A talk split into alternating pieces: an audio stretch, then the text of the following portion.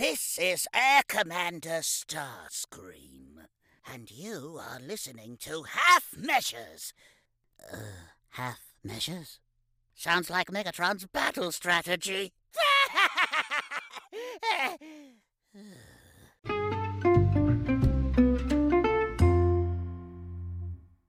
Kia ora and welcome to episode 187 of the Half Measures podcast. I'm once again joined by my friend and co-host, Mr. Paul Kanawa. Paul, we've got a new government. We're on the verge of World War III. So much stuff is happening. How are you? Kia ora, Dan. I am good. Um, there's so many things to feel down about. There's so many things to talk about. I have, however, received mail to tell me to stop talking about politics as much as I should stop talking about football as well. So I'll do my best not to dive into that, Dan. But yes, we still don't know exactly what the makeup of our government's going to look like, but it's there's a decision reached. So yes, we are there. It's a good thing our uh, top 10 uh, TV shows of the year aren't as, aren't as controversial as this. Well, sometimes they are, but. Um, yes, they are, Dan. They are. They are. Actually, last year it was quite controversial. In, in fact, we're, we're getting very close. Like, we're you know, about probably six weeks away before we'll be starting to sort of think about pulling those lists together. I, it, I'm, all, I'm already crunching it. I'm crunching the data. I've got people working oh, yeah. on it. Oh, that's right. And if you, I don't know where you know people live, but if you you've seen a lot of the the billboards go up for the top ten podcasts, it's exciting. Mm. You know, get your votes in. Um, I I will be honest with you. I don't want to spoil it, but I remember 2022. I think I had a list of about 20 at one point, and then I whittled it all the way down. This year, I'm quite pleased to say I'm sitting at 14. So that's actually real handy because that's that's top 10 and a couple of honorable mentions for each of the pods, presuming we're going to split it again like we did last year. Well, it might be. It's, yeah, I think I'm about the same. I think I've got about 15 shows on there, so it's really going to depend on those honorable mentions. But I think if we if we're still at this point, um, you know, as we sort of start to get into December, maybe there's no honourable mentions this year. Maybe because we've we've got to have something that forces the crunch, right? So that there's a there's a hard. This is the hard top ten. But um, correct. We will see where we go. Paul, shall we do it like we do it every week? What have you been watching? Let's let's do that. And and just to final that that comment, um, we have got a couple of shows that we're both looking forward to before end of year, so there will be some more in the mix. So there could be some late special votes to count for those shows. Now, Dan, I've got two things to talk about this week, um, other than our movie of the week. One is very good. The other is absolutely not. So I'm going to start with the good and get that positive energy going. Um, and that is, I've watched the first season of The Morning Show. So this is a 2019 TV show. It's been sitting there for a while. It's taken me a long time to get around to watching uh, this. Um, this is um, a drama um, about an inside look at the lives of people who help America wake wake up in the morning, exploring the unique challenges faced by the team. Given this has a cast that instantly appeals to me, and um, you know, uh, it's on Apple TV Plus, which I have numerous examples of always enjoying the content. Um, I'm not sure why it's taking me so long to get it, and I'm going to embarrass myself. Um, to be honest, I think it took me a while to get around to watching it because I thought, for some reason, this was a comedy. And I think I know what I've done. I think I've got the Harrison Ford, Rachel McAdams morning show movie in my in my head, um, which kind of has a similar looking poster and whatever. And I just, I've got my wires crossed. I mean, talk about a half measure in terms of research because I could not be more wrong. This is a drama, and furthermore, this is a really good drama. And and I was genuinely surprised how much I was enjoying this show and wanting to watch one more episode, one more episode. Uh, is this on your radar at all, Dan? It's funny, I'm kind of in a similar camp in the sense that this show is constantly on the top 10 um, of what to watch on Apple. And, and I always look at it thinking, oh, yeah, I should check this out. But for some reason, I've just, I've never hit play. But mm-hmm. I've got no real reason for it because, as you say, like the, the cast is star studded, like Jennifer Aniston, Reese Witherspoon, like these are two heavy hitters straight out the gate. Like it, it looks interesting, but sell it to me, Paul. What like maybe I, I need to bump this up the list. I know there's okay. a new season either coming out or streaming now or whatever the kids say. All right. 30 seconds on the mic to sell this to you. So, the morning show does two things really well. Firstly, it gives you a really good feel for what it's like behind the scenes of putting together a morning TV show. It's how I would imagine it would be in terms of the stress, the pressure, the speed of which news moves, the arguments that are going on. Um, you know, they're concerned about ratings. You know, everyone's doing last minute makeup, so it does all of those things really well, and it, it nuances um, sort of like the off screen faces of stress um, right up to the three, two, one, and we're live, and then suddenly it's all smiles. And, you know, it's like how we argue before we press record and then all of a sudden we appear to be friends with each other. It's that kind of thing where it's like there's this whole um, welcoming place for an audience. It's a really warm, wonderful place for the audience, but actually behind the scenes, it's um it's not that at all. And if this was what the show was, it would be watchable. But the second thing it does really well is it brings to the surface some really dark story in terms of in terms of a, a, an abuse of power, of, of privilege, of p- position, if you like, um, on a scale that I haven't seen depicted on a on a TV show as effectively as this before, and and that abuse of power is is something that we see way too often in terms of what we've seen in the, in the news over the last few years. So this show is definitely picking up on those sorts of things, and I'm talking of the Harvey Weinsteins of this world type thing. So, yeah, there's some heavy stuff in there, but I sell that to you in terms of it's just exceptional drama. And to jump ahead with no spoilers, the final episode, because I've only watched the first season and I cannot wait to get going on the second, the final episode of season one, I am struggling to think right now. Uh, maybe Homeland season one, maybe or maybe Discovery season one. I really like that. But there's very few seasons, season one episodes, uh, season one finales that are as strong as the morning show. Absolutely exceptional episode of television. You have said a lot of things which are selling it to me. I'm I'm very interested. So, look, we've got what ten episodes. Uh, season three came out this year, so it could be in a, a top mm. ten contender if you can get your way through it. What sort of length are we talking on these episodes, Paul?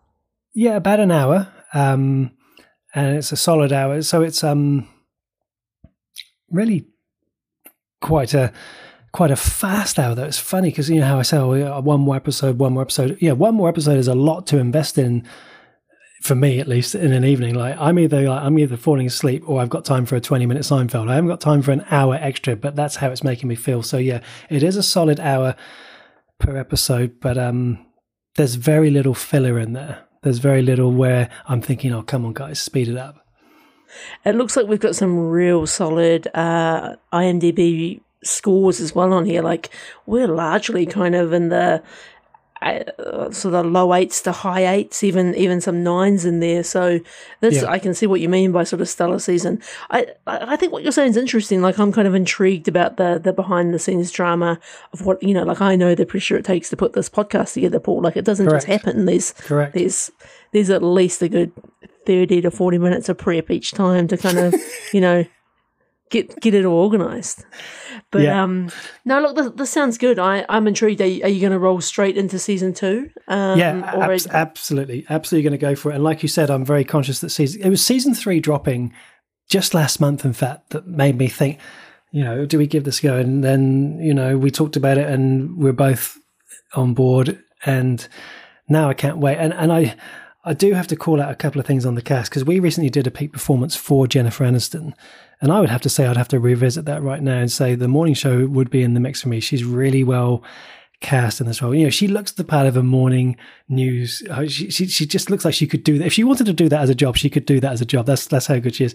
But then behind the desk, behind the scenes, when the camera is, is off, that's when she's really, really great. And that different side of her personality comes out. And right alongside Reese Witherspoon, I honestly haven't seen her anywhere in, in in a while, and I've seen nothing that gives um, a performance to this level for me. And I think the two of them together are, are just dynamite. And I, and I think the the poster of them together um, looks like they're a they're a really close knitted team.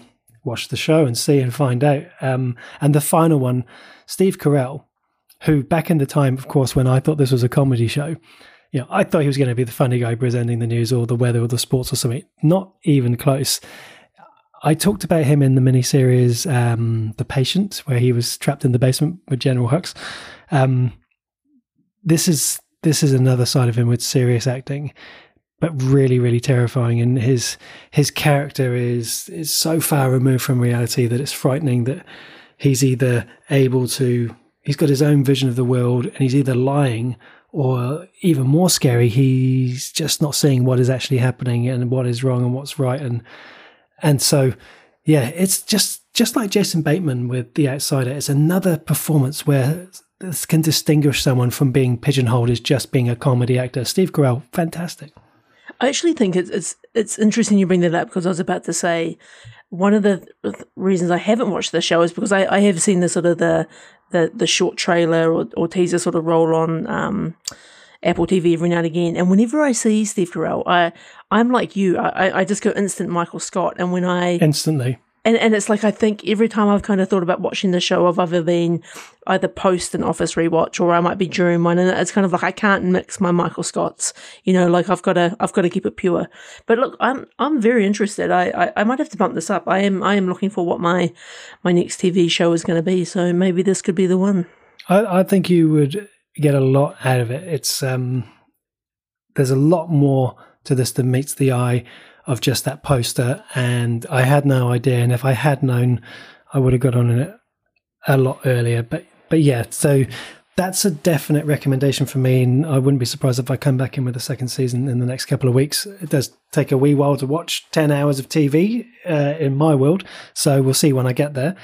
So that's available to watch, as I say, Apple TV Plus. The other thing I watched this week, the thing that was not very good, was RoboCop 3 from 1993. Um,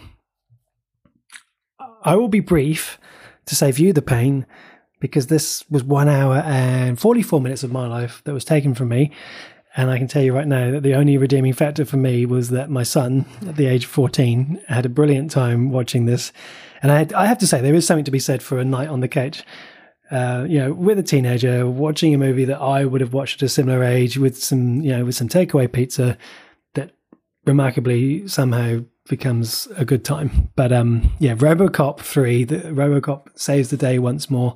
This time, the half man, half robot takes on ruthless developers who want to evict some people on their land. My goodness, Dan.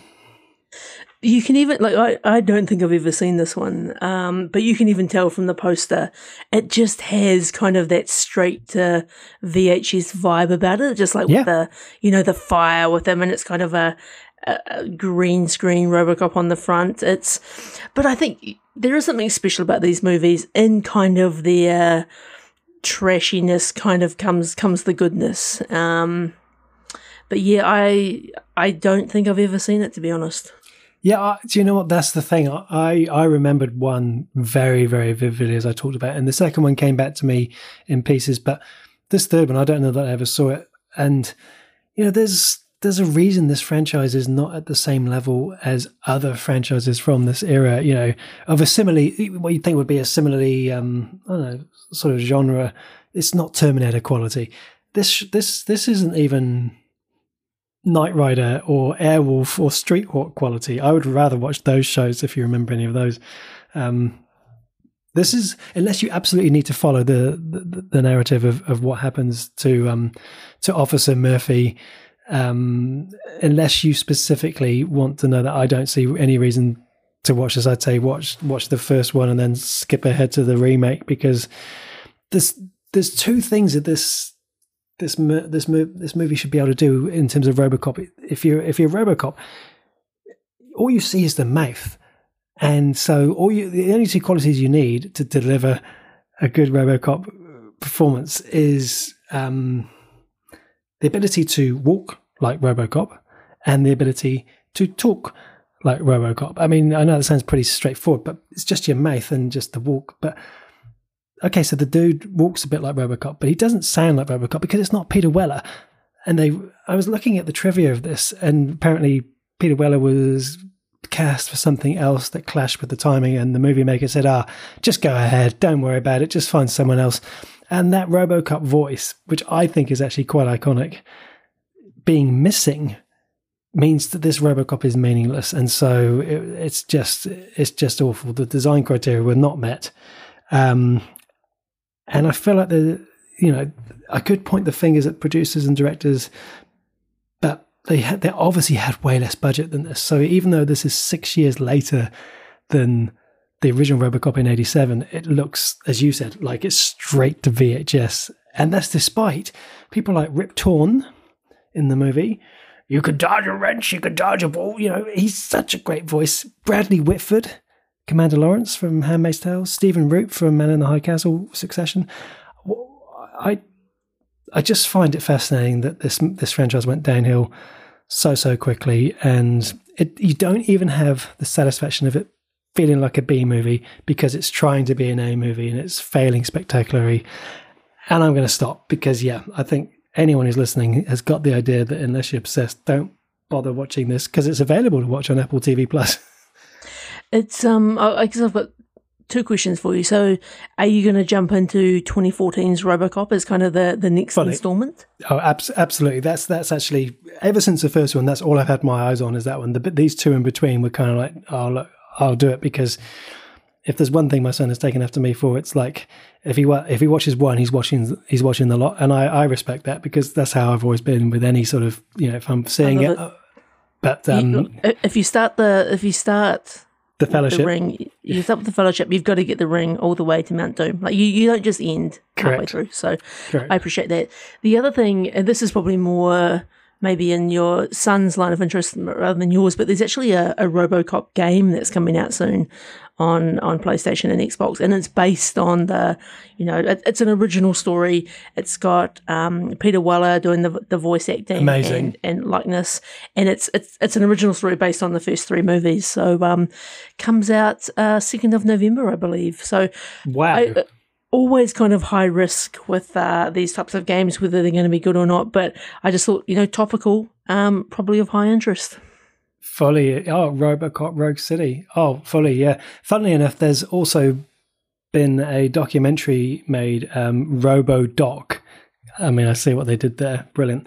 Um, but also has Peter Weller. Also um, has Nancy Allen, who, spoiler alert, she gets killed off inside like the opening 15 minutes of this movie. This is someone who's been alongside Robocop since, since before he was mm. Robocop, and they kill her off. Mm. I mean, what are they thinking? Who knows? But uh, yeah, uh, alongside the the the um, the writer and the original director, and so we'll probably watch that as well because that's just come out. Amazing timing, given that we've just watched a movie from 30 years ago. Speaking of uh, Nancy Allen, um, you know, she she's done three movies. She can't even get like a promotion. She's still just Officer Anne Lewis. Like, you know, what what's going on? She's she's the ensign Harry Kim from Star Trek who had seven seasons and everyone else around him got a, a promotion except for poor old Harry. Yeah, I don't know. I just don't know. Oh, that's uh, look. I'm I'm appreciating the journey. I'm appreciating, um, I guess, l- living this experience through you, but maybe not having the some of the, the pain that comes with it. Correct, correct. And like I say, it's literally only the experience of watching it with someone else. Otherwise, a, I wouldn't have pressed play, and B, it would have gone off within 15 minutes if I had. Well, I think this is going to be the great thing, right? Like, eventually, your son, his son, is going to have to go through the same experience because you've kind of enabled it, right? Like, and it's, you know, at one point there could there could be like three generations of Kanauers sitting on the couch watching That's Robocop. Right. I've enabled it. It's like it's like football. It's like Lego it's like Star Wars. All these things have just brainwashed him into liking. It's amazing. Well, you've un- you've unlocked the core memory, right? Like he's going to be like when That's you know right. when he's an adult, he's going to be like, oh, I remember my dad sitting on the couch watching RoboCop with me, but we've got to do all of them, and you know it's going to be the journey repeats. Just one last thing, pick behind the curtain. He's already sat out there triggered because he thought tonight because we're recording this a, a, night later than normal. He thought tonight we'd be sitting down to watch the the football highlights from the um, the the Euro 24 qualifiers. And I'm like, I'm doing podcasts. He's like, oh, when are we going to watch the football? And it's like, that was me 30 years ago moaning. so yeah, it's uh, the, the, the baton has been passed on. Indeed, indeed, I love that. I love that. I love this rewatch. I am looking forward to the the more modern version. I I think I have seen that movie, but it's been a a very long Mm. time ago. Yeah, same, same. So I'm looking forward to bringing that in in the next again in the next week or two. But yeah, other than our movie, which we'll get to in a wee while, then what have you got on the radar? What have you been watching? All right, Paul. I'm um, I'm bringing to you tonight two seasons of television. Um, so this has kind of been I've been kind of working on this uh, in the background for a little while. So this is the Mayor of Kingstown season one and season two. Now this is a TV show that you will find on Prime Video. Um, it is it's a Taylor Sheridan production, which is kind of interesting. Mm. And this TV show um, stars Jeremy Renner, who, you know, I, I guess I most often think of as either from, you know, one of the Bourne movies or as Hawkeye uh, in the Avengers. And so this is a TV series which has been long on my uh, watch list, I guess. I, I've had a few people recommend it to me of late, and I thought, you know what, I'll give it a go. Like, I kind of.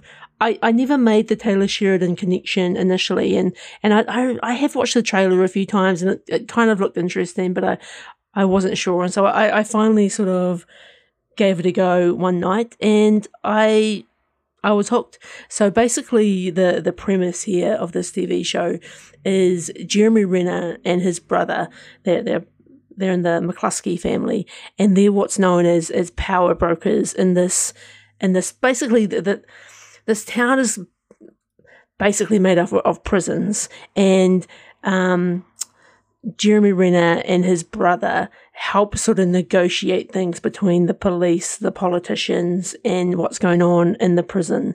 And they're kind of they're kind of a, a classic like Winston Wolfe creative problem solvers. They they're kind of fix it men. They're it's a little bit grey what they do. Like they're they're they're not really lawyers. They're they're not like they, they just solve problems and they they connect all the pieces, but they're they're kind of badass at the same time. And Paul, this is a show that I actually think is is quite up your alley. Like it's it's a little bit slow burn, and it's Mhm. got a real kind of not in not in tone, but kind of in like visual kind of feel. Like it feels like it could be part of kind of like the Bosch type of like world, like it's or the Wire, or it's Nice. And it's kind of got just this real kind of like slow burn grittiness. But every now and again you get a little bit of uh, taylor sheridan kind of spice to kind of like add to the story. And so basically what what's normally happening is is jeremy renner's just navigating this this super tight tight line between um, what the police are doing on the streets what gangs are doing what's going on in the prison who's in power. Um, who justice needs to be served out to, who, like the, the drug trade, whatever it may be. And Jeremy Renner's character just, he just kind of like plays this real grey fine line, like he's, like, like he's kind of bad, but he's like, he's kind of like, he's, he's more good than he's bad. And his, and the things that he's doing, he always does it with kind of the mindset of, I'm trying to keep everyone safe. I'm trying to stop the killing. I'm trying to stop wars breaking out on the streets. And, it's just kind of it's got this like slow kind of build up that just kind of eventually kind of explodes. And um, what's really great is so that the first season came out in uh, 2021 and then the, the latest season just came out this year. So it's very much uh, on my list for a potential uh, top 10 haven't, haven't quite decided um, if it if it is honorable or if it is sort of in the list yet but this was a a hell of a good watch. I 10 episodes in each season. Each episode's uh, about an hour. Fantastic cast. A lot of people that uh, you would have seen before in these types of movies. Like, I, I could imagine uh, Mike McCluskey living in the Yellowstone universe, even in itself. Like, it's not quite as kind of like bright and vibrant as, as Montana. Like, it's very kind of blues and greys and kind of you know, it's, it's, it's just sort of got Mm. that type of vibe to it. But yeah, the, the cast is incredible. So already mentioned Jeremy. It's got um, Dianne Wiest. It's got Hugh Dillon. Um, it's got uh, Aidan Gillen from Game of Thrones. It's got Michael Beach, who we've seen in a, a million different things, all the way from Third Watch to ER to Sons of Anarchy to like it's. This is a, a really good TV show. A lot of big players good story, lots of twists and turns. My one thing about this show is it can get a little bit violent, but it's Mm. not. It's not. It's not like pedal to the floor violent. It's just when it kind of flexes that muscle, it doesn't shy away from it. Mm. This is a good one. That's interesting as well because you're you're not shy to that sort of content as well, Dan. So for you to call it out, I think tells me it's obviously right up there. I um I, I'll tell you though, Paul. I, I it didn't actually bother me. It's the fact that like Samara, she's like, I got to leave the room. She's like, it's too much for oh me. yes, And that- it's like, the- and so I'm really just calling it out just as a courtesy. But I, yeah, I was all about it. That's what I thought. I was thinking. I was just thinking of um, Peaky Blinders and, and other other things. Um, yeah, that, some shows are getting like that, and I just noticed. I did a Google on the on the poster when you sort of said about the blues and greys. It's very much about. I love the palette. I love the look of that poster, and then I saw the before and after of the poster, and that they had um, they they they did the poster. They got Jeremy Renner in for a photo shoot, and then they removed um, face wounds from his face because, of course, I remember you telling me Mm. about the the, the the snow plow accident. that Yeah, that's right. Yep. And so, based on that, I'm guessing and seeing that there's another third season coming. He's obviously now well enough to be back on screen and and and doing all of the things again. So that's good to see.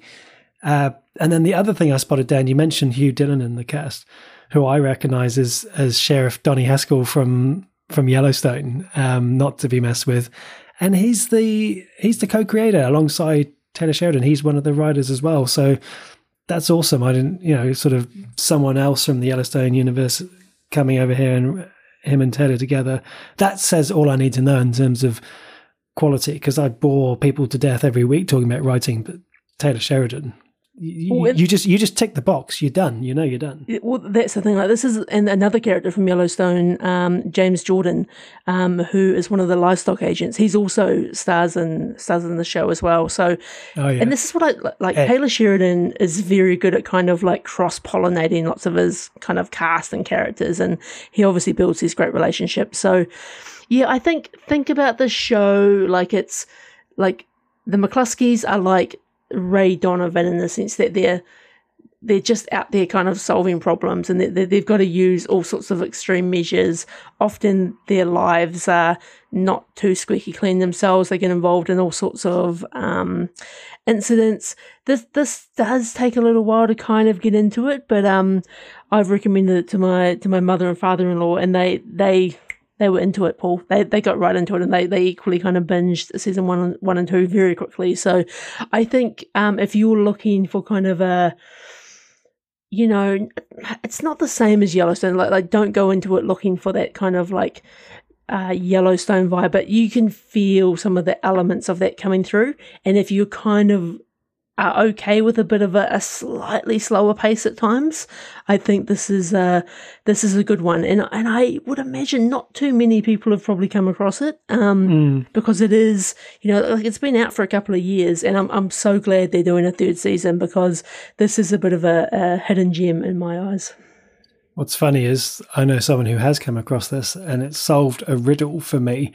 So a wee while ago, I was talking to someone in my in my other day job and started talking about Mayor of Easttown and saying how good it was. And they were like, oh, yeah, yeah, really got into that. So good. And I started saying, yeah, for me, Kate Winslet, just superb, you know, Guy Pearce.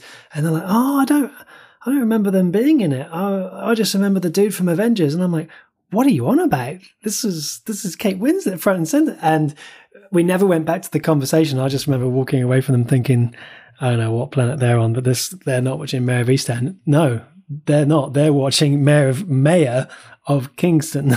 so Yeah. that explains that whole conversation as well. Um, very good. Another case solved. So yeah, I I have watched both seasons. I think the first season probably slightly probably my favorite to be honest. But I, I but I think that's a little bit of like you know when you're when you're binging a season kind of like back to back, you go on the highs and lows of the story. And I think by the end of. End of season two, I was like, I was, I was genuinely felt sad that I had to wait for season three. So I'm very excited for a third season to come out next year. This will be a show that I'll be jumping straight on. Um, it, this, this is a TV show that kind of like once I finished it, it just left me kind of thinking about the characters, wanting to know what they're up to, wanting to know more. Um, I think Jeremy Renner, he this is this is a great role for him. He is a man of true grit, I would say, Paul. Yeah, hundred percent, hundred percent. Oh, that's great. I um, I now know what this show is, um, and as you say, Prime Video. So I look forward to seeing if and where it places come the end of the year. Then. Mm, indeed, indeed. Shall we um jump on to our movie of the week? Indeed. So, for anyone just joining us, this is the segment of the podcast where every week Dan and I take turns to watch and review a movie. We announce what that movie will be a week in advance, most of the time, as long as the person who's doing that announcement doesn't forget. My apologies this week um, for doing a late announcement. Um, announce in our Discord community, um, which you can also join for free, of course, uh, by clicking on the link in the show notes and then find out what we're watching and then watch along with us and then come and tell us why we're wrong with our review. This week, then, we are going to one of our most beloved, treasured franchises from our childhood. Um, Transformers with the latest installment, Rise of the Beasts. Where to begin with this one, Paul? So I think it's, uh, you know, let, us start with the synopsis. Let's start with the basics. So during the 90s, a new faction of Transformers, the Maximals, joined the Autobots as allies in the battle for Earth. So a real big thing to think about with this movie is this is a prequel to the mm-hmm. other Transformers movies that you've already seen. Now, I don't think they do a very good job of making that clear. Like you've kind of got to do a. You, I don't know about you, but like you, you kind of had to do a bit of work to kind of like understand it. It wasn't instantly obvious to me. Now, you know, you said right at the start, Paul, like you and I, we are big fans of the Transformers. We um, we're big fans of Generation 1 Transformers. We've rewatched um, animated cartoons. We may have dabbled in some collectibles over the years. Maybe. Um, we have, um, you know, like I think there's some movies which are okay in the Transformers universe. I think this is, for me, uh, better than some of the later ones, but I think nothing has quite topped the the first Transformers movie for me. And I think one of the things that we've always talked about, and we talked about this when we have reviewed uh, some of the the animated shows. You and I aren't really big fans of that sort of like that that offshoot of the of the Transformers. Like I I've never really like like I kind of miss the whole Beast Wars concepts and the, yep. the Maximals. Like yep. we kind of know who they are, we know the sort of context of them, but it's I think that was always sort of the thing that put me off this movie a little bit, as it was sort of a, it wasn't um, as much of a sort of a an all spark for me, shall we say? And so, I think for me, this movie was okay. I it's got quite a great cast. Um, I I think there's yeah, it's, it's just a really good cast. But I think story wise, even effect wise, like it just didn't really hit too many boxes for me if anything, I'm kind of like, let's just reboot this whole franchise. Let, us make it real clear and just kind of start again. Like, it was great to see um, some characters that we haven't seen much of before, but uh, to be honest, I didn't overly have a good time on this one. Where did you land on it? Interesting, Dan. The last Transformers movie brought to the pod was in early 2020 all the way back in podcast 18, I'll have the tuna No Crust was the title of that podcast. That's how long it's been. And I got to be honest, I, you know, um, that was Bumblebee. And we'll talk about that in a moment because I want to make some comparisons. But going back to the main franchise, as you call it, of movies, since the 2007 movie, you know, Revenge of the Fallen, all the way through, it has got progressively worse and worse and worse. And throwing in what you just said around the fact that it's not really pure Autobots and Decepticons, but they're bringing in the beasts, the Maximals, whatever, and that being something that you and I both, ironically, never picked up on. I thought this is going to be one of those movies where I have to watch because it's a franchise I enjoy, but I know going in that I'm probably going to come away just shaking my head and thinking, what have they done to something, and just go and sit down with all my collectibles and just sort of rock in the corner for a while. And I'll come out straight away and say, I could not have been more wrong. I'm I'm absolutely shocked how much I enjoyed this movie. I'm shocked. One of my complaints of the other movies has always been the number of characters. There's always been too many. This movie, kind of like the first one, has a really small number. I think there's like five Autobots in here. You've got Prime, Mirage, Bumblebee for a short period, Arcee, Stratosphere. That's the, yeah, the plane. Um, and then with the Decepticons, it's just Scourge and of course Unicron. Um, and so that gives me the ability to get to follow the characters quite simple, you know, my simple brain, keep up with the story and who's doing what and and who's where and trying to work out what's going on. And coupled with that, they all have distinctive looks, which I which may sound really basic, but when I've got four or five silver robots all fighting each other, I don't know who is who, and I'm instantly lost in. I can't follow what's going on. I can't enjoy it, and so that really helped. I thought the story it had a dip in the middle, but I thought the story was relatively simple and straightforward, and that helped. And then, performance-wise, voice cast-wise, I felt that there was some really enjoyable performances. I thought Pete Davidson, who's not everyone's cup of tea, but I think he's absolutely spot on as Mirage. Um, I thought the the main dude, Anthony Ramos, who played Noah, I thought he was fantastic. I bought into his journey. He wasn't cheesy. He was he was just he was believable. He was genuine. He was funny. He had good values you know, he got caught up in something he should have been doing at the start, but he was a good person and he cared about his brother. There was lots of things here that I enjoyed. And so for the first time in a long time, I came out of a Transformers movie wanting more and excited for what is to come next, which I'm not sure how spoiler we're going to go down, but there's a certain implication, certain inference that we're going in a certain direction next. It's funny because I I so I did like the I did like the cast. I thought, um, you know, it's so awesome that we've still got, you know, it's a Peter Cullen, you know, as Optimus Prime is, is always not to be sneezed at. Um, I, am with you. I, I, enjoyed Pete Davidson as Mirage. I, I really enjoyed um, Dominique Fishback, who yeah. Uh, who I she was. saw in Swarm, which was another fantastic TV show. Yeah. Um, I Michelle Yeoh, like, mm-hmm. like I think that the cast is good. I, I, I'm with you. Then I enjoyed the sort of smaller cohort of Autobots. I loved that. Well, we, I felt like we didn't really get, you know, Decepticons that we could really kind of like get behind. Well, unless you're kind of like deep in the Correct. in the lore of um, Decepticons. I think the bit that kind of really just grinds my gears, that's a, a nice. Family Guy Transformers so transition, um, is I, and I know that this is a prequel, but I hate how weak they always make Optimus Prime. Like I, yes, like, yes. it's like Optimus Prime should be just like a, it, it, we need to get him Clark Kent level, kind of like he should just be like a wrecking ball. And I just feel like every time in the Transformers movies, like he, he, where's the good sports? You and I have the G1 Prime from 1986. I still have the box. If you look on the back of the box, it's got like the old fashioned ratings and they've got like skill, power, leadership, wisdom, all of these things.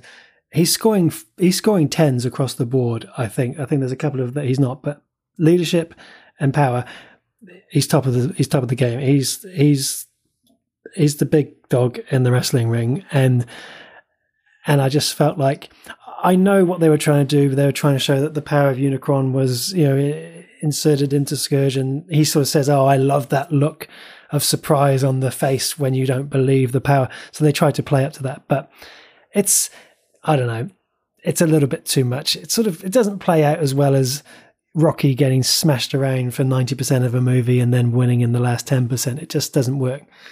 And it's it's the same thing with Bumblebee for me. It's like oh. I'm I just just let Bumblebee speak for God's sake. Like I'm like That's right. Like it's so frustrating because like the relationship between Optimus Prime and Bumblebee is, is so critical.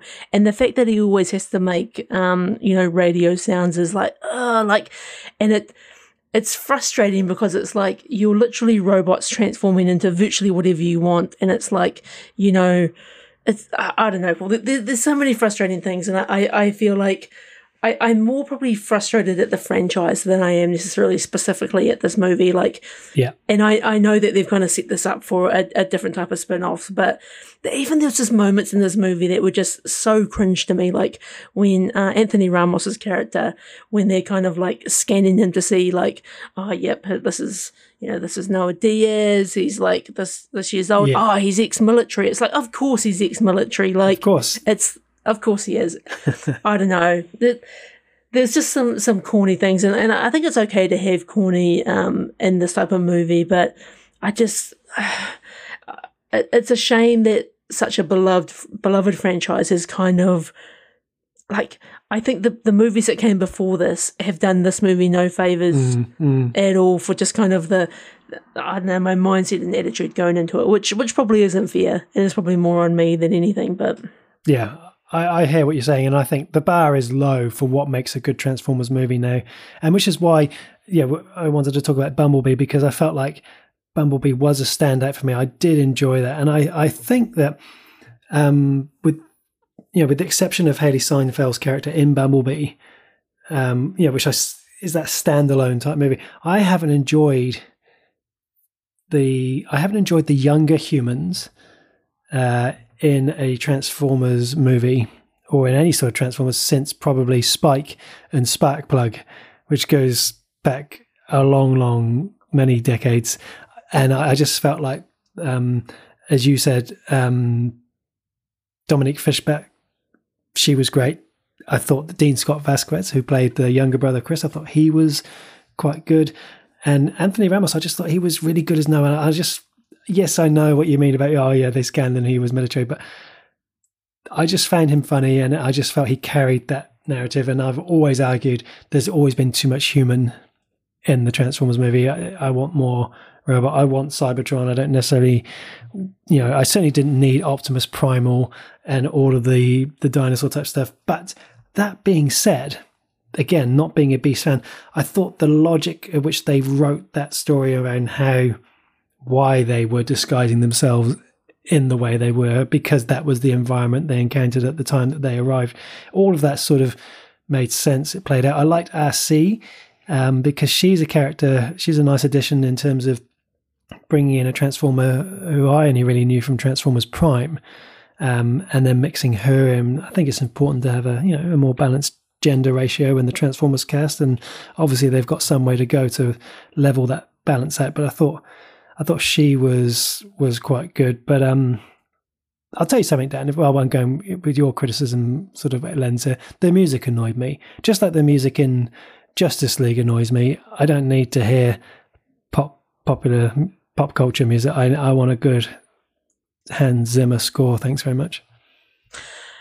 Yeah, I think just just even hearing you talk, it makes me feel like like reboot reboot the series, but like reboot it with like all of the all of the kind of the eighties, nineties vehicles and stuff. Like I feel like that would be a, a, fun version of Transformers to watch in in real life. Because I'm with you. Because the other thing that's kind of frustrating is once these robots start rolling around, getting in fist fights, you you really can't tell who who's who half them, and that, and that's been a a problem for me for the entire you know reboot of these or th- these movies. So um yeah, look, I'm, I'm with you as well. I thought that the soundtrack was a bit all over the place.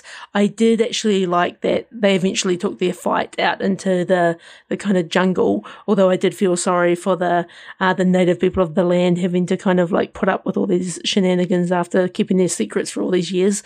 But um, it, it almost made more sense when they were kind of like deep in the forest and you know away from kind of everything else human because literally you've got Optimus Prime like giving Mirage a hard time about ah we're supposed to be keeping it a secret and he's like walking around like just under a bridge like a you know a full truck and it's I don't know come on like like it, it feels just a bit sloppy in terms of the writing and the storytelling.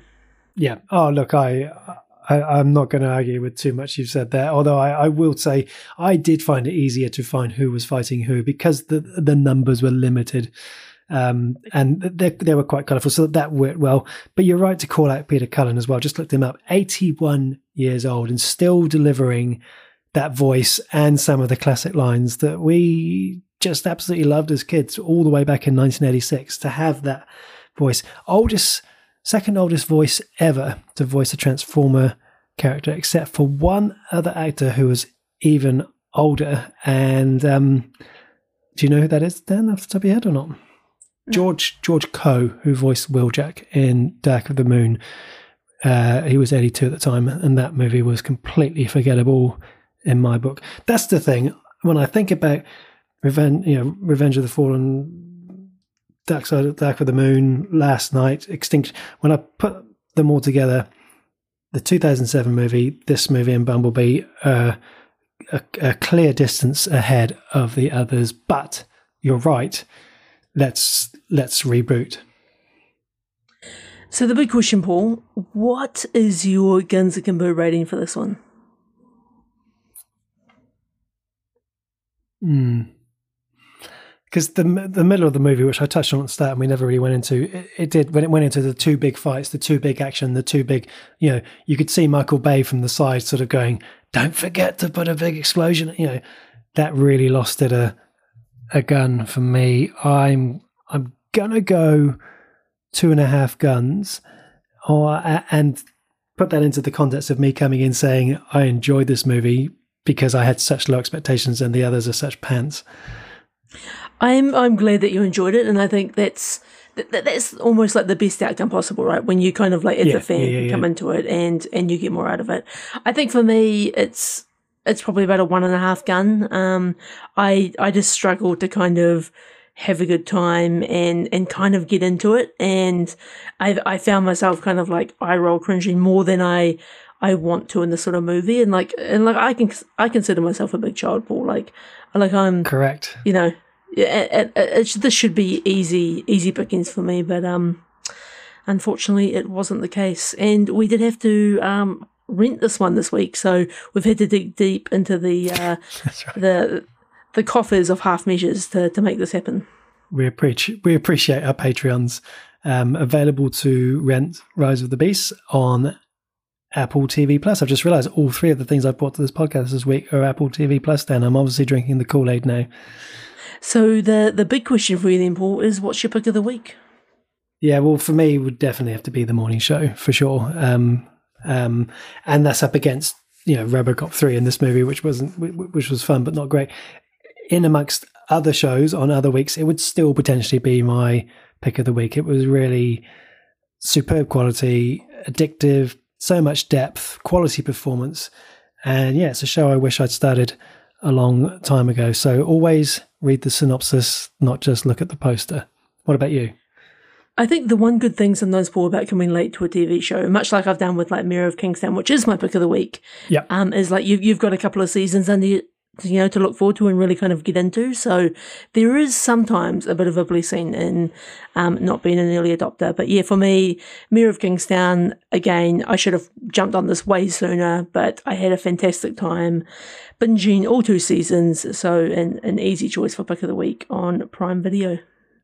Very good. Well, there we are. It's now time to cross to the news desk to hear what is going on in the industry with Dan Whiting King. Dan.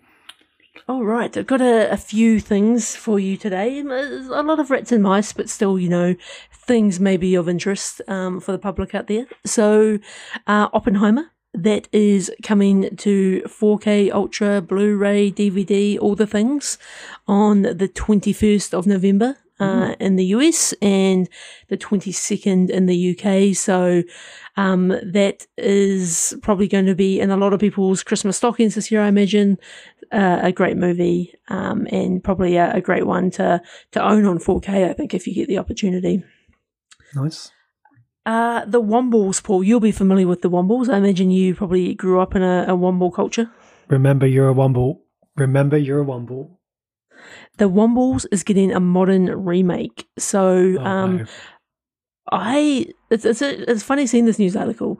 I as a as a kid had Wombles wallpaper in my in my bedroom, which is which is such like like it it just brought back all that memory, and I I, I can't tell you much about it. I don't know like how it got there, Or like, did, did my parents choose it? Was it just in the house that we lived in? Either way, I had Wombles wallpaper, and I, you know, have these. I might have even had a Wombles toy, but um, whatever the Wombles are, they're coming back in some form. So keep an eye out for that. I really want to know the fucker of this wallpaper, whether it was a choice or whether it came with the house. Because I, my wallpaper, as I think I've talked about before, was the specifically the Fifth Doctor, Peter Davison. Um, not not Peter Davidson, Peter Davidson Doctor Who wallpaper, which I chose, got my dad to put up in the bedroom, and then on the first night of sleeping in it, saw the Daleks and Cybermen, was terrified, and it had to come down. it's terrible. I'm gonna I'm gonna text my mum right now live on the pod. Oh look um, at this! You know the Wombles wallpaper. Dan's now so old he reads his text as he types it. Actually, you know what? I can't do it live on the pod because it's already um, auto corrected Wombles to Wimbledon, and I can't deal with it. So I'll, I'll deal with it later. But I'll report back once I find out the Good. the origin story of this one. Uh, Michael Caine has officially, Paul, retired from acting. So um, mm. the 90 year old um, has confirmed he intends to retire in the wake of the the Reel of the Great Escaper, which will be his final film, which is coming out soon. So that is an amazing commitment, Paul. 90 years old and still going strong. Such an incredible actor. We, have had him on peak performance, um, and a well earned rest is on the way, I imagine. Fully, fully well. Oh, just absolute legend. And I love that he's going out um, in a movie, The Great Escaper, which just the the poster and the font just kind of is almost throwback to olden times and I love that he's sort of going out on something of a of a Michael Caine-ish role. Mm, very good. Um, do you remember the the Gargoyles TV show? You might you might be a little bit too old for this one. This was a, an animated TV Amazing. show. I, I was I think I might have even been a bit too old for it, but I do remember it being a, yeah, I remember. You know, you chuck the TV on when you get home from school, and like sometimes there'd be random cartoons. Anyway, the Gargoyles is getting rebooted as a live action series, and it's going to be done by the writer of The Nun and It. So, um, Ooh. look, I don't know. I'm in, I'm intrigued. I'm who knows how they're going to do it, what it's going to look like, but um, yeah, interested. Uh, what else have I got here? Um, the Kingsman 2 uh, which is coming out soon. Uh, they've released the, the title for that, and it's called The Traitor King, and it's going to cover the rise of Hitler. Um, interesting. I, I feel a bit out of sync of like you know the Kingsman movies. Like I feel mm. like we've had hundreds of them, and so the Kingsman two. Uh, look, someone will write in and correct me on this, but um, I, I'm unsure of the order of how these things work. But there is another movie coming, and it looks like they're picking up a, another point in history. I always feel like they're good quality. I always remember the first one they being are, groundbreaking yeah. with Colin Firth, and I love the one where Elton John had been taken prisoner, and there was another spin-off one. I always feel like the one with Ralph Fiennes with the cup of tea line. Great, great, That's so good. Like the, the, I think they are sort of great popcorn movies, aren't they? With sort of some some. I'm just I'm unclear of the the numbering system and the yeah, the rebooting and, and resetting. A uh, little bit of Star Wars news, Paul. So there was an X-wing used in the original uh, New Hope movie that recently sold at auction. So this is one of the X-wings they used for the the various scenes. I don't know whether you've seen this article. Um, but do you know how much uh, this X-wing sold for at auction? Now, this is a 20-inch model used to create special effects. I didn't read the article. I saw the headline. If memory serves, was it like three million or starts with a three? Yeah, 3.1 million. Yeah. So that's a a pretty awesome piece of memorabilia to have. I'm I'm I'm not sure about the wow. 3.1 million dollar price tag, but um nevertheless, it's hopefully it's going to uh, a happy home. Uh what else have I got here? So Taylor Swift. So little bit of music news, but she's brought her Eras Eras tour to the uh, to the box office, and it is absolutely smashing it. So uh, last weekend it made about ninety six million dollars, so which is huge money for a, a concert movie in in North America. So. Um, look, you and I, Paul, we're both Taylor Swift fans. I'm sure mm. we'll be checking this out at some point when it uh, hits screens over here. I was just going to expose this as well and say, oh, you know, behind the scenes, did you know we're big, big TS fans? Both of us went to the live performance of the 2019 Reputation tour in Auckland. Um, I'll be keen to see it. It will be good. It will be good. I'm, I'm interested. Uh, then my final couple of bits of news. So they're both Walking Dead bits of news. Now, look, it's anno- This is annoying news, Paul. It's, it's about season two of of um, Bonjour, Daryl Dixon in France. Now, block your ears for a moment if you don't want to hear this, but I feel like they have plastered this news everywhere, and it's so annoying. And I'm now part of the problem, also spreading it. So jump ahead like 20 seconds if you don't want to know. So, but basically, like they, they've they've they've outed Carol returning in um in season two of um Bonjour, Daryl Dixon in France. Right. Carol and Daryl off for baguettes and croissants. Um, but it's a, it, like it's annoying that they kind of like you know it's, it's you know there was always going to be the Daryl Carol spin off, and then it kind of changed, and it's like on one hand they're probably trying to build the hype but on the other hand it's it's frustrating that like you know you and I haven't even started eating the baguette on this one and w- it's already been it's already been kind of like a, a big spoilers drop so um I don't know what those guys are doing over there but I think they need to keep their powder dry and then on the can, can I jump Oh, yeah. in and just apologise to our listeners in France? Because I just quickly just had a look at our stats, Dan. Of the listeners of Half Measures, 54% New Zealand, 19% USA, 8% Australia, 7% UK, 2% Germany, 2% Ireland, and then rounding out the numbers, because there's a whole bunch of countries with zero point somethings, is France with 2%. So to those listeners in France, um, it's not all baguettes and croissants, I'm sure, but um, but hey, you've got time to listen to the podcast because you've been knocked out the Rugby World Cup. So how about that? Indeed, indeed. Final bit of Walking Dead news. So, The Walking Dead, The Ones Who Live, um, has got a, a premiere month and a new teaser. So, this is the uh, Andrew Lincoln, sort of Rick and Michonne spin off. So, it looks like the live premiere for that's going to be happening in around February next year. So, a lot of uh, a lot of hype, a lot of pressure on this one, Paul. I I hope they stick the landing on this. This this could either be the the savior of the Walking Dead universe, or it could be just a, a further nail in the coffin. Though I should I should be cautious saying that because I have heard very positive things about uh, Daryl Dixon. Oh, I, I, was just going to say we don't know because we haven't seen the Tales of the Walking Dead because that's sitting there waiting for us to watch. We haven't seen Bonjour Daryl Dixon in France, so we don't know if either of those two shows can raise the bar. Who knows? But I can't help thinking as you're talking. and I know this isn't news, but I'm going to say anyway. I can't help thinking that if we took Dead City, if we took Negan and Maggie, if we took Rick and Michonne, if we took Daryl, we took all those characters and just took them and just went back to basics, you know, and just focused on those characters and had them together in one series.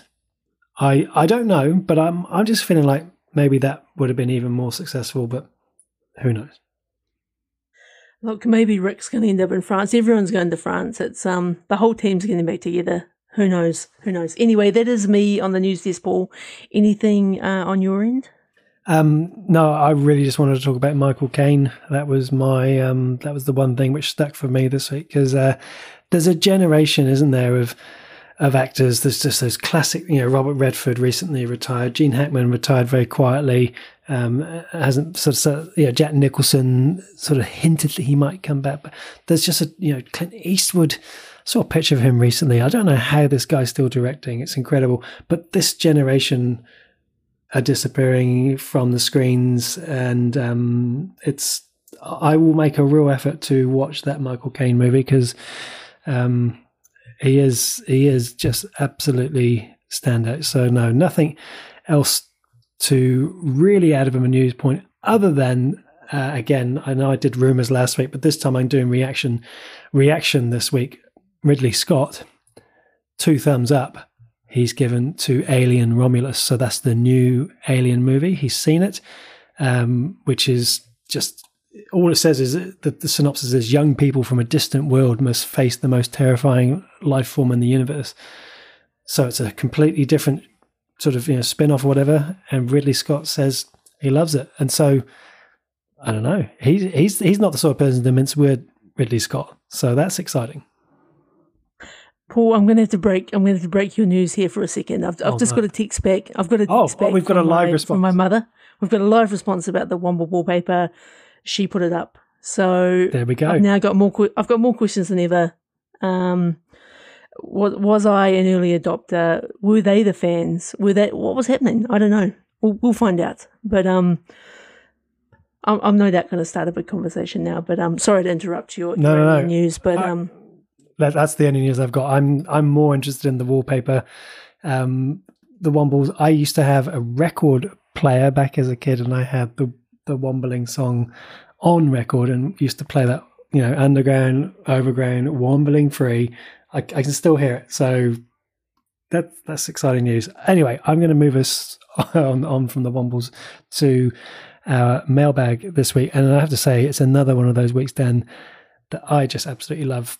The mailbag. There is nothing better than having the people who have made the content we are reviewing listening to our review of their thing and then getting in contact to us. And we've had it a bunch of times in recent weeks, and I feel like we're on a, a good little roll here. And this week, Dan, we had the writer and the creator of Blue Lights uh, get in contact um, after our review of season one last week. He uh, Declan Lawn he he shared our post and then he replied to our post and he just said, "Guys, I caught your review of Blue Lights here on the other side of the world.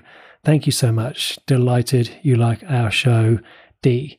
And how cool is that? I just I just love that sort of stuff. Um, I then took the liberty of replying to him with the GIF, which was the title of our podcast last week. I like podcasts. Uh, the GIF of um, of Tommy saying I like podcasts, and I said in our minds Tommy is a fan of our podcast, um, and we like him even more for that. And he replied to that with the praying emoji, which um, you know. Could we could we have season two with Tommy listening to a podcast and it's us in the background? Imagine that. Paul, you old boomer, we've we've, we've recently, you know, like over the last I don't know twelve months, it's not praying, it's high fives. Hey, it's not praying. It's like two hands, like a high fiving. No, look, look. You need tell, to go check. What... No, no, I'm stopping you at this point, Boomer. Because if you type into your emoji keyboard "pray," it brings up that emoji.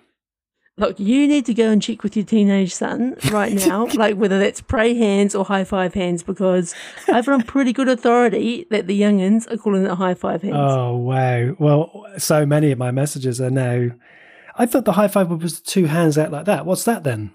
Is that surrender? Like I give up? Don't shoot. this is a bank robbery. Put all your money in the bag. okay. Well, I live. I live and learn.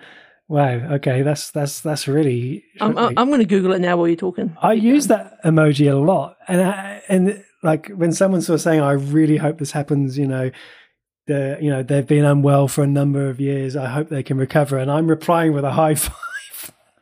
Okay, okay. Look, th- look. This is a half measure bit of research. So apparently, according uh, to uh, Emojipedia, there is no one winner. Um, so people kind of look at it as is both uh yeah high five or or kind of prayer hands so look you, it's dealer's choice but um look, we've, we've got to try and stay modern and with the times so. yeah i'm tempted to do a poll on on x we haven't done a poll for a couple of years i'm tempted do to do one do but it. um either way i um i like that now he also um replied to us on our instagram post the the creator of blue lights and he said again, he said, Thanks, guys. So glad you enjoyed our show.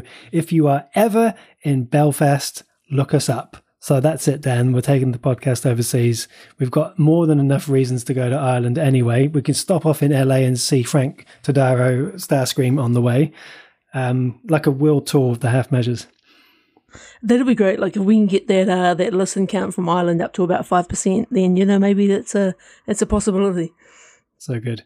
Um, just on, uh, before I forget, because there's you know, so much excitement here, Nathan Braniff, who played Tommy, um, he also shared a review on Instagram as well, as well as the producers who put it on their Instagram story. And I, I just, I, I do absolutely love, I know I've gone about a lot, but I do love when we can give back something to people creating stuff we love. So that's that. Um, finally, peak performance. Um, now, Scarlett Johansson was the pick last week. We had a couple of suggestions come through. Firstly, uh, regular compu- uh, contributor, sorry, uh, Geek Girl review over in Aussie. Uh, she went with the movie Lucy. I haven't seen this, but I know enough from the trailer that this is like a definite kick-ass movie. Uh, the movie Lucy. Um, Sam from Hamilton uh, went with the girl with the a pearl earring. Um, that was a very old one. That was she was very young opposite Colin Firth in that one, so that's a something of a deep cut there. Jason from Party Row went with Black Widow. Uh, not sure if that's the character or specifically that movie. Um, Diana from the Kapiti Coast, um, which is, by the way, a lovely spot on the west coast of the North Island here in New Zealand. She went with an honourable mention of Lost in Translation, and peak performance was Vicky Cristina Barcelona. And then finally, Paddy from Time Traveling Team Podcast, 321 of Sing 2, Under the Skin, and peak performance was Avengers Endgame. Mixed bag from Mr. Fox this week. That's the mailbag. Very nice. Some uh, great shout outs as per usual. Paul, shall we jump into our peak performance for this week? Indeed. So, this is the second regular segment that Dan and I do each week where we take it in turns to pick out the best performance for someone from the movie or TV industry. This week, Dan, you've brought to the peak performance segment Ryan Reynolds it kind of felt only natural. We got Hugh Jackman. Mm. Let's jump into Ryan Reynolds there. Um, I see what you did. They kind of have this great like frenemy kind of like internet uh, war with each other, but they they are good friends in in real life. Um, I think for me this week it was you know some tough choices, but I think what I'm going to go with for honourable mention is the 2010 movie where Ryan Reynolds starred in called Buried, and this was one of the those first movies that kind of got me into those, you know, we talk about them all the time, those, you know, kind of stuck in location, kind of a little bit isolated, claustrophobic type movies where this is where um, Ryan, Ryan Reynolds is a, is a truck driver and he basically, um, he's working in Iraq. Um, he kind of wakes up buried alive inside a coffin, and he's only got his, his cell phone and the lighter. And it's it's kind of like it was one of. I remember going to the movie, and, and kind of the person I went with was like, is this whole movie going to be in this coffin? And, and and it very much was that, and it kind of like it sparked an interest in this type of storytelling. So, very much uh, a favorite movie of mine. It's been a long time since I've seen it, so I'm not too sure how it holds up today, but it was a definitely a favorite. Uh, and then for my peak performance, um, I think I'm going to give it to 2016's Deadpool, and I think for me. I think Deadpool kind of hit at just the right time. Like they, they did something very different. Um, there was, you know, there's a lot that were peak Avengers at this point. There's a lot of superhero stuff going on, but Deadpool kind of came not out of nowhere. It was it was a, a, great kind of like reimagining of Ryan Reynolds' Deadpool, which we saw in the the X Men movies. It was funny. It was well told. It um, had a great storyline. They had a whole bunch of sort of weird like budget issues that they had to sort of work around. But I think it it all just kind of worked, and I think it was kind of a strike lightning lightning moment because anything since it hasn't quite been as good and hasn't quite kind of hit the same way. But I think that 2016 Deadpool was a, a pure classic. So yeah, Buried and Deadpool. How about yourself, Paul? Very interesting, Dan. We are in sync but in reverse. So spoilers there. Deadpool for me is my honorable mention, and Buried is my peak performance. Deadpool for me, again, the first one. I just remember watching it and just just being coming away with like a sore stomach from the laughter. I just thought that first movie was just absolutely hilarious. And talk about a movie made for someone. Deadpool is Ryan Reynolds. Ryan Reynolds is Deadpool. It's, it's kind of like, and we've talked about this before with other movies he's done, where sometimes we're like, is Ryan Reynolds just Ryan Reynolds in in in a lot of things, mm. and and Deadpool was just the perfect example of that, where he gets it just so perfectly right, and it's such a great fit.